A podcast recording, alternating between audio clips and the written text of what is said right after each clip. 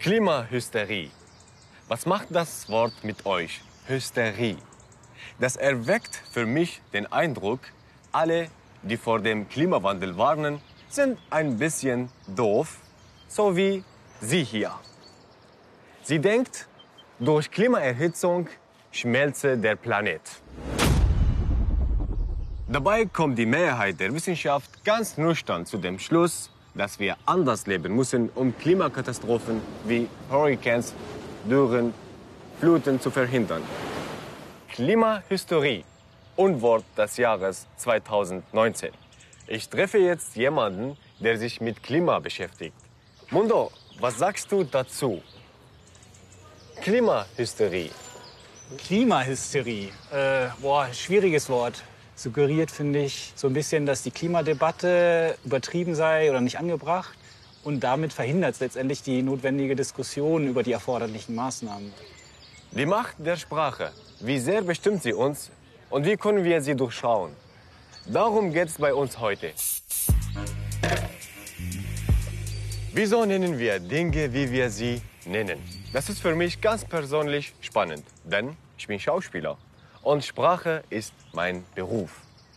Außerdem habe ich erst als Erwachsener Deutsch gelernt, also ziemlich bewusst, und frage mich oft, warum wir was wie nennen. Arbeitgeber und Arbeitnehmer zum Beispiel.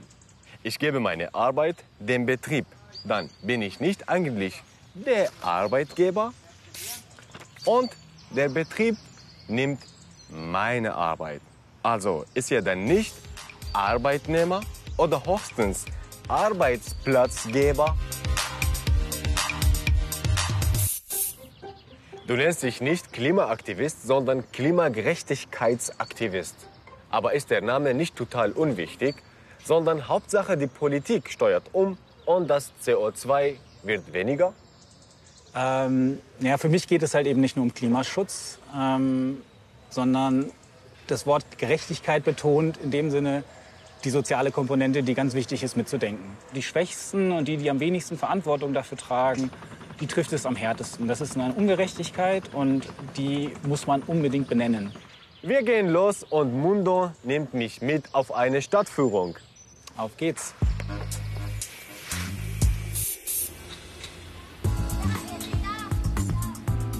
Wir machen die Stadtführung wegen Corona heute allein. Was ist dein Ziel, Mundo? Was soll ich am Ende erfahren haben? Veränderung braucht man ja überall auf der Welt. Aber irgendwo muss man halt auch anfangen. Und mit unseren alternativen Rundgängen durch München, die wir Orte des Wandels nennen, wollen wir halt eben solche Orte aufsuchen. Wir wollen mit positiven Beispielen zeigen, wie man Teil des Wandels sein kann. Und am schönsten finden wir es natürlich, wenn nach unseren Rundgängen die Teilnehmenden was mitnehmen, eine Inspiration, um selber aktiv zu werden oder einen Ort, den sie gerne nochmal aufsuchen möchten. Und ich hoffe natürlich, dass auch du ein paar Inspirationen mitnimmst. Da bin ich mal gespannt.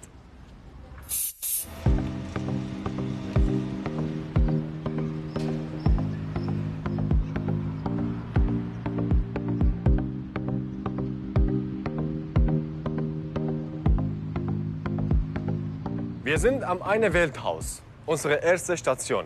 Das ist äh, ein Begegnungsort für viele Menschen und oftmals auch der Start unserer Rundgänge in München. Hier steht Hallo auf ganz vielen Sprachen. Die letzten vier kenne ich. Merhaba, Salam Alaikum, Rojbash, Grüß Gott. Mundo, warum sind wir hier?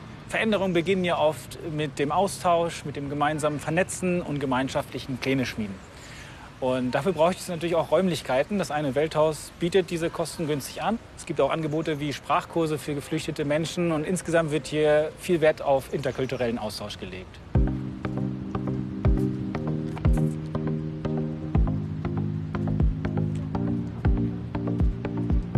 Grüß Gott.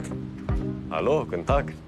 Was machen Sie hier? Ich gehöre zu dem kleinen Team vom Eine Welthaus, genannt die Lebensmittelretterinnen. Wir verteilen Lebensmittel, die in der ganzen Stadt gesammelt werden und äh, drohen sonst weggeworfen zu werden. Die verteilen wir an bedürftige Leute. Toll. Vielen Dank. Gerne.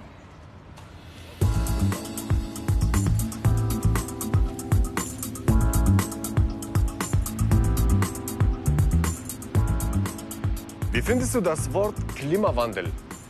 Klimawandel, ja. Ich meine, gut, das Klima verändert sich, also wandelt sich. Das ist wissenschaftlich korrekt. Der Begriff Wandel, der suggeriert so ein bisschen, das sei was ganz Natürliches. Ja, und vor allen Dingen sich wandeln, das kann man eigentlich nur selbst. Aber wie gesagt, das ist eben der entscheidende Punkt. Der Mensch trägt dazu bei, dass sich das Klima eben rasant oder viel schneller verändert, als es sonst tun würde. Wäre Klimakrise besser? Klimakrise, finde ich, verdeutlicht schon eher die Tragweite und auch diese menschliche Komponente der Problematik. Wir gucken mal, was die Suchmaschine so ergänzt. Klimawandel oder Klimakrise? Klimaanlage, Klimagerät, Klimawandel. Also das Wort Klimakrise kommt gar nicht vor. Nur Klimawandel. Wir verwenden also oft Wörter, die ganz andere Assoziationen hervorrufen, als wir wollen.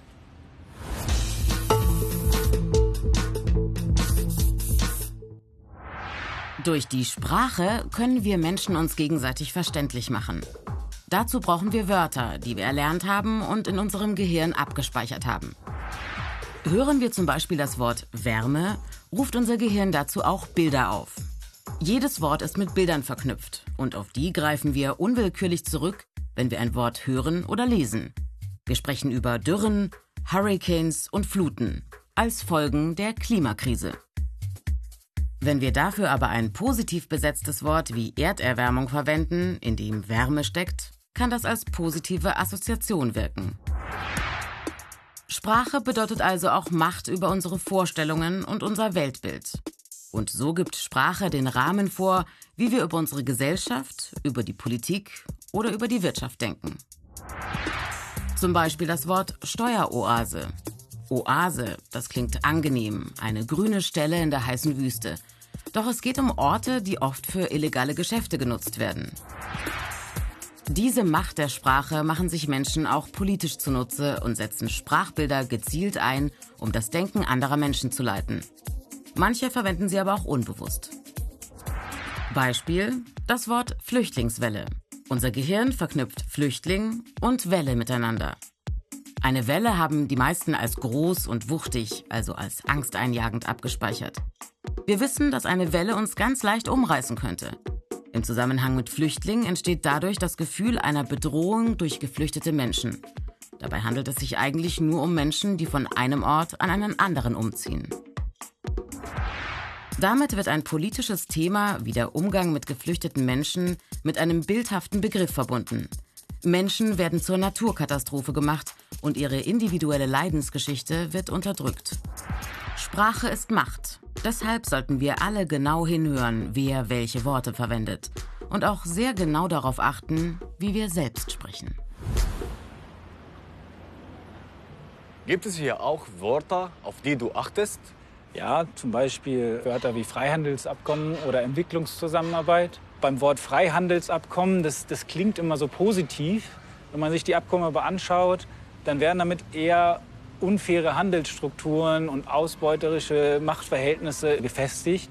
Du nennst dich Mundo, heißt aber eigentlich anders. Das hat aber nichts mit Sprache zu tun, oder? Alles ist so eng miteinander verknüpft und hängt global zusammen. Wir leben halt eben alle auf einer Welt, ja, deswegen auch das Wort Mundo, Spanisch für Welt. Ähm, und es gefällt mir irgendwie, diese Botschaft im Namen mitzutragen. Sprache ist also nicht nur bedeutsam für unsere Anliegen, sondern auch für unsere Identität. Das habe ich selbst erfahren. Meine Muttersprache Kurdisch war in meiner Jugend verboten. Heute sprechen Kurdinnen in Nordsyrien bzw. Rojava Kurdisch, denn sie haben sich in den letzten Jahren unabhängiger vom syrischen Regime gemacht. Ich spreche jetzt mit der Autorin Kübra Gümüşay. Sie spricht wie ich Deutsch, Arabisch, außerdem Türkisch, Englisch, Französisch und Latein. Durch die vielen Sprachen kann sie sie vergleichen und analysieren und hat ein Buch dazu geschrieben. Sprache und Sein. Hallo Ramo. Assalamu alaikum. Wa alaikum salam. Kübra, du beginnst dein Buch mit einer Szene mit deiner Tante. Was passiert da? Am Anfang des Buches gibt es diese Szene, wo ich zusammen mit meiner Tante und meinen Eltern nachts am Meer saß und meine Tante blickte auf das Meer in diese tiefe, ruhige Dunkelheit und deutete auf das Meer und sagte, Kübra, schau mal, dieses hell leuchtende Yakamoz. Und ich blickte dahin, konnte aber nichts Leuchtendes erkennen und habe wieder nachgefragt und sie sagte wieder, schau, hell leuchtend Yakamoz mitten im Meer. Und ich sah wieder nichts und meine Eltern schalteten sich daraufhin lachend ein und sagten, Kübra, Yakamoz beschreibt die Reflexion des Mondes in der Nacht auf dem Wasser. Und so sah auch ich zum ersten Mal Yakamoz. Interessant. Es ist also erstmal wichtig, dass wir überhaupt Wörter für etwas haben. Du nennst auch ein Beispiel aus dem Indonesischen mit Geschlecht. Wie war das nochmal? Das Interessante an der deutschen Sprache ist ja, dass wir geschlechtsspezifische Personalpronomen benutzen. Also er, sie und es. Es gibt aber andere Sprachen, da gibt es das gar nicht, beispielsweise das Indonesische oder auch das Türkische. Das Interessante war, eine äh, Kognitionspsychologin führte eine Unterhaltung mit einer Person, die Indonesisch sprach, auf Indonesisch. Und sie, sie unterhielten sich dabei über eine andere Person und sie unterhielten sich eine ganze Weile und die Person stellte viele Nachfragen. Und irgendwann, nach der zwanzigsten Frage oder so, fragte die Person, ist das ein Mann oder eine Frau? Und die Kognitionspsychologin war total überrascht, weil sie hat dann in dem Moment gemerkt, dass die Person die ganze Zeit dieser Geschichte folgen konnte, ohne dass sie wusste, ob diese Person ein Mann oder eine Frau ist. Und die Frage dann ist, könntest du einer Geschichte folgen, ohne zu wissen, ob diese Person ein Mann oder eine Frau ist? Hm, schwierig. Also Sprache kann sichtbar und unsichtbar machen. Zum Beispiel Astronaut. Also in unserer Sprache im Deutschen verwenden wir, wenn wir im Plural sprechen, die männliche Form. Also wenn wir, wenn da jetzt ganz viele Astronautinnen und Astronauten wären, würde man über all diese Menschen sagen Astronauten. Da gibt es diesen schönen Satz von der Linguistin Luise Pusch. Sie sagt, neunundneunzig Sängerinnen und ein Sänger machen hundert Sänger. Futsch sind die neunundneunzig Frauen in der Männerschublade. Deshalb ist es sehr wichtig, wenn wir über bestimmte Berufe sprechen, ähm, beim nicht ein generisches äh, Maskulinum zu nutzen, also von Lehrern zu sprechen, von äh, Politikern zu sprechen, von Astronauten zu sprechen, sondern eine Form zu wählen, die beide Geschlechter mitdenkt oder vielleicht sogar alles dazwischen mitdenkt. Zum Beispiel, indem man kurz pausiert und sagt LehrerInnen, ähm, PolitikerInnen oder indem man aber auch Formen nutzt, die gar nicht geschlechtsspezifisch sind, zum Beispiel Lehrkräfte. Da muss man, das ist relativ irrelevant, welches Geschlecht die Person hat. Ja, geht es auch darum, wie Sprache unsere Individualität verbergen kann. Zum Beispiel weiße alte Männer. Was ist das Problem? Das ist ganz interessant, weil wir in den letzten Jahren im politischen Diskurs immer wieder dieses Wort gehört haben, alte weiße Männer. Zum ersten Mal erleben viele dieser Personen, was es bedeutet, kein Individuum in der Öffentlichkeit zu sein, kein Mensch mit einer eigenen persönlichen Geschichte, Vergangenheit und Gegenwart zu sein, mit Ecken und Kanten, sondern nur noch Vertretende einer groben, schlecht besetzten Kategorie zu sein. Andere Menschen in unserer Gesellschaft, beispielsweise geflüchtete Menschen, abgehängte Ostdeutsche, ähm, muslimische Frauen, schwarze Männer. Viele dieser Menschen erleben in ihrem Alltag, was es bedeutet, primär eine Kategorie zu sein. Aber es sagt nichts darüber aus, wer dieser Mensch letztlich ist. Also Sprache kann sehr gefährlich sein, wenn wir sie nicht bewusst nutzen. Wenn Menschen umziehen, dann meistens, weil sie ein gutes Leben suchen. Wie im Wort Asylsuchende zum Ausdruck kommt. Also sie suchen Asyl, eine Unterkunft. Oft sprechen Medien und Behörden aber von Asylbewerbern. Das tut so, als sei es ein Wettbewerb, bei dem ich was gewinnen kann.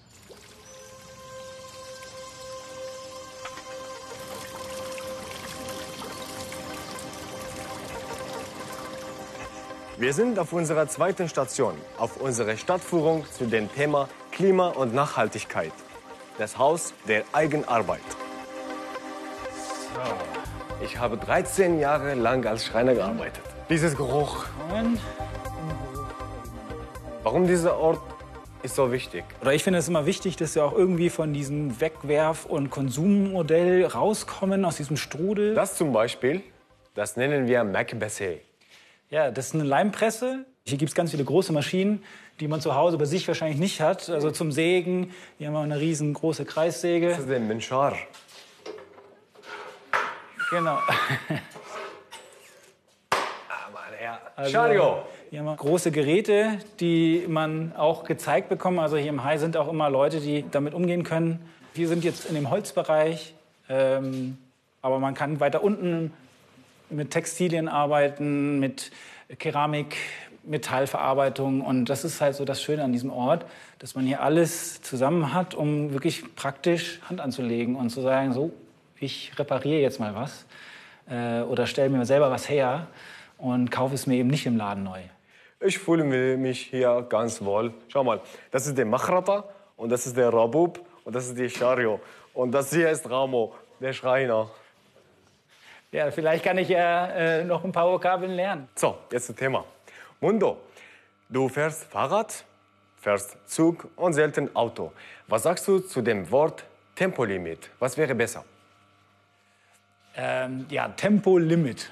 Also in diesem Wort steckt ja schon mal so dieses Wort Limit. So, das ist einschränkend irgendwie. Vielleicht wäre es sinnvoller zu sagen, irgendwie eine, eine maximale Sicherheitsgeschwindigkeit für alle oder irgendwie sowas. Es ist ja eigentlich was Positives, dass man darauf achtet, nicht zu schnell zu fahren, für die Sicherheit aller.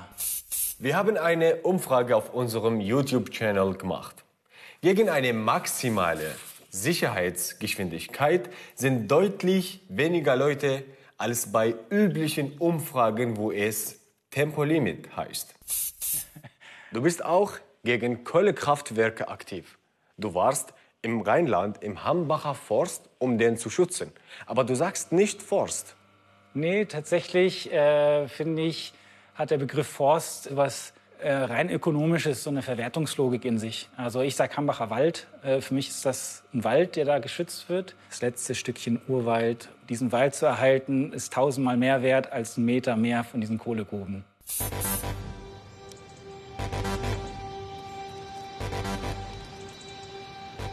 Sprache ist mächtig, sagt die Sprachwissenschaftlerin Elisabeth Wehling, von der viele unserer Beispiele sind. Selbst einzelne Silben. Zum Beispiel Ba, wie in erneuerbare Energie. Ba bedeutet, dass etwas Aufwand braucht, wie in machbar oder gestaltbar. Wir denken, uh, anstrengend. Dabei erneuern sich zum Beispiel Sonne und Wind ständig von allein. Passender wäre, sich erneuernde Energien oder einfach saubere. Sprache formt also unsere Wahrnehmung und bewertet. Vor allem, indem wir Frames verwenden, Rahmen, also Wörter, die Assoziationen hervorrufen. Frame, ein junger Begriff, aber eine alte politische Technik. Framing heißt einen Rahmen setzen.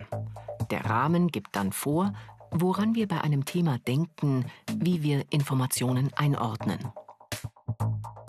Geschickte Redner und Politiker nutzten diese Technik lange, bevor es den Begriff Framing gab. Griechische Antike, ein Barbar, auf Griechisch Barbaros, übersetzt Angehöriger eines fremden Volkes, der nicht oder nur schlecht Griechisch spricht. Im Wort versteckt sich die Botschaft, wir sind die Besseren.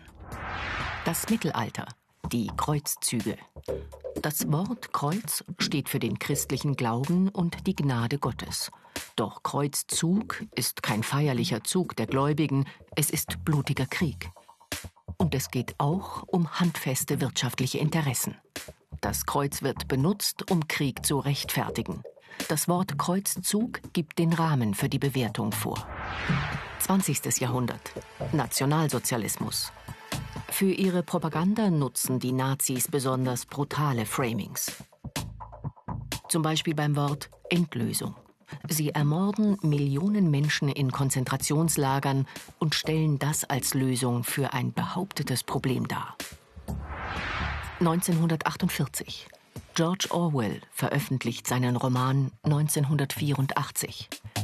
Orwell schildert einen totalen Überwachungsstaat, Damit dieser funktioniert, wird die Sprache umgestaltet. Sie heißt Newspeak, also Neusprech, und verdreht Bedeutungen. Folterlager heißen jetzt Lustlager. Die zuständige Behörde Ministerium für Liebe. Es gibt auch ein Ministerium für Wahrheit. Hauptaufgabe: historische Dokumente, Filme und Zeitungen fälschen, passend zur aktuellen Politik. Als in den U S A Donald Trump Präsident wird, erobert das Buch nach über siebzig Jahren die Bestsellerlisten. Es ist aktueller denn je.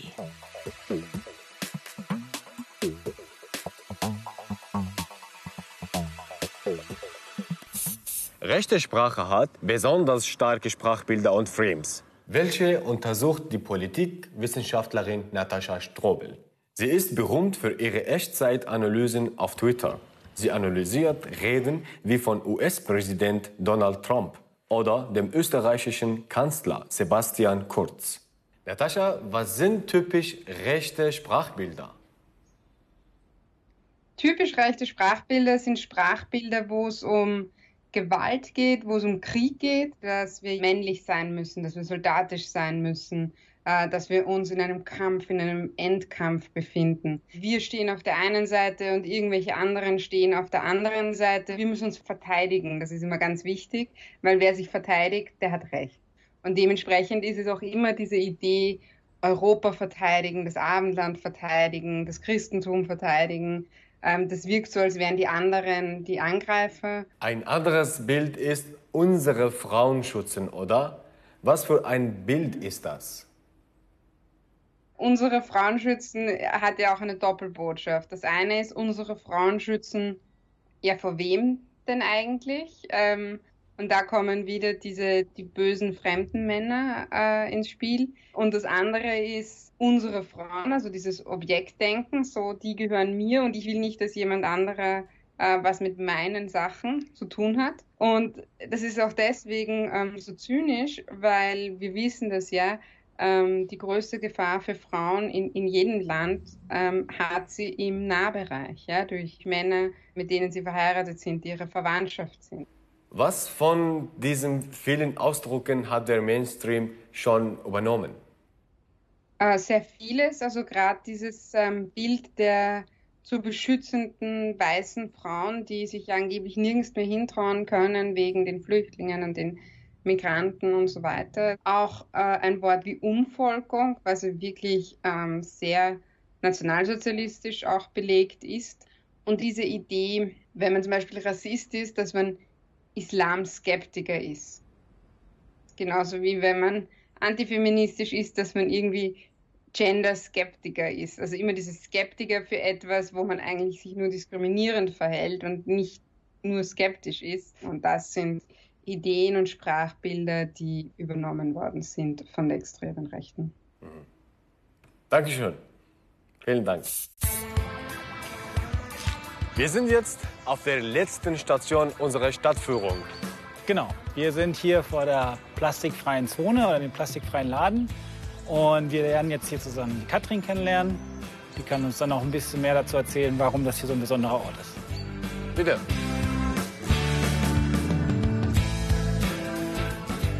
Hallo Katrin. Hallo, servus. Servus, ich bin Ramo. Hi. Schön, dich zu sehen. Ja, ebenso. Katrin, was ist das Problem an Plastik? Wir haben schon viel zu viel produziert. Und das verschwindet von dem Planeten nicht mehr, ohne dass wir Menschen etwas tun. Das heißt, es wäre hochsinnvoll, jetzt aufhören, so viel Plastik weiter zu produzieren. Und die Leute hier versuchen, sich zu orientieren, was gibt es an plastikfreien Produkten. Wir hatten Beispiele, wie wir über Nachhaltigkeit sprechen, über Sozialstaat, über Migration. Aber eine Besonderheit spreche ich noch an. Die habe ich bei meiner Recherche für diese Sendung gelernt. Die Nein-Sager-Falle. Ich möchte mit euch einen Test machen, okay? Mhm. Ihr könnt auch mitmachen. Unser Gehirn kann das Wort nicht nicht denken. Ich sage zu euch, denkt jetzt nicht an die grauen Haare von Barack Obama. Ja, ist schwierig. Mhm. Mhm. Habt ihr an die grauen Haaren von Barack Obama gedacht? Ja. Ihr auch. So ist es auch bei politischen Wörtern. Wenn wir gegen etwas sind, betonen wir das, was dahinter kommt. No border, also keine Grenzen. Unser Hirn sieht nur Grenzen, Grenzen, Grenzen. Gemeint ist meist globale Bewegungsfreiheit. Global, da schwingt Globus mit. Unser Planet, auf dem wir als Schicksalgemeinschaft leben. Bewegung, etwas tendenziell Positives. Freiheit, frei sein, frei entscheiden, frei handeln. Da würden sogar vielleicht viele Liberale mitmachen und sagen, okay, erstmal muss gelten, wir können uns alle frei bewegen. Je konkreter wir also bezeichnen, was wir meinen, desto mehr Leute verstehen uns, halten unsere Ideen für vorstellbar und teilen sie möglicherweise. Katrin, du nennst deinen Laden plastikfrei. Mhm. Betont das auch eher auf Plastik? Es war schwierig, äh, muss ich ehrlich sagen. Dieses Wort quasi, was ich ja, das Material, was ich vermeiden will, das wiederhole ich am Tag ganz, ganz oft. Ich habe sehr darüber nachgedacht, aber man muss tatsächlich manchmal etwas benutzen, um es wirklich zu benennen. Mundo, du sprichst auch bei deinen Rundgängen möglichst positiv. Hast du Beispiele? Ja, also ich finde zum Beispiel das Wort Konsumverzicht nicht zielführend, das ist so negativ. Ähm, ich spreche dann auf den Rundgängen eher davon, dass es schön ist, sich von dem überflüssigen Konsum oder Konsummüll und Zwang zu befreien. Also das äh, ist natürlich immer wichtig, dass man auch Lust schafft, daran teilzuhaben, an diesem Wandel. Also auch hier wurde über die Sprache nachgedacht. Katrin, herzlichen Dank, dass wir hier sein durften. Danke, dass ihr da wart. Schönen Tag noch. Ciao. Tschüss. Ja, Ramo, am Ende des Rundgangs frage ich immer die Teilnehmenden, was sie inspiriert hat, was sie mitgenommen haben, wo sie gerne noch mal hinwollen. Wie sieht das bei dir aus? Also für mich war alles besonders. Ich würde mal gerne wieder überall hingehen. Besonders war die Schreinerei. Das hat mich so zurückgebracht. Also das war toll. Das freut mich sehr. Das freut mich sehr. Ja, vielen Dank auch an, an dich. Und äh, ja, wir sehen uns vielleicht hoffentlich wieder. In dem Sinne, Corona-Guss. Tschüss. Ciao. Okay, ich sehe, Sprache ist mächtig. Sie kann Frauen ausschließen. Sie kann flüchtende Menschen als Bedrohung darstellen. Sie kann Armut verharmlosen. Und sie kann Menschen als Akteure beim Klimawandel ausschließen. In diesem Sinne, liebe ZuschauerInnen, ciao und sprecht achtsam. Sprache ist Macht und ihr habt es in der Hand.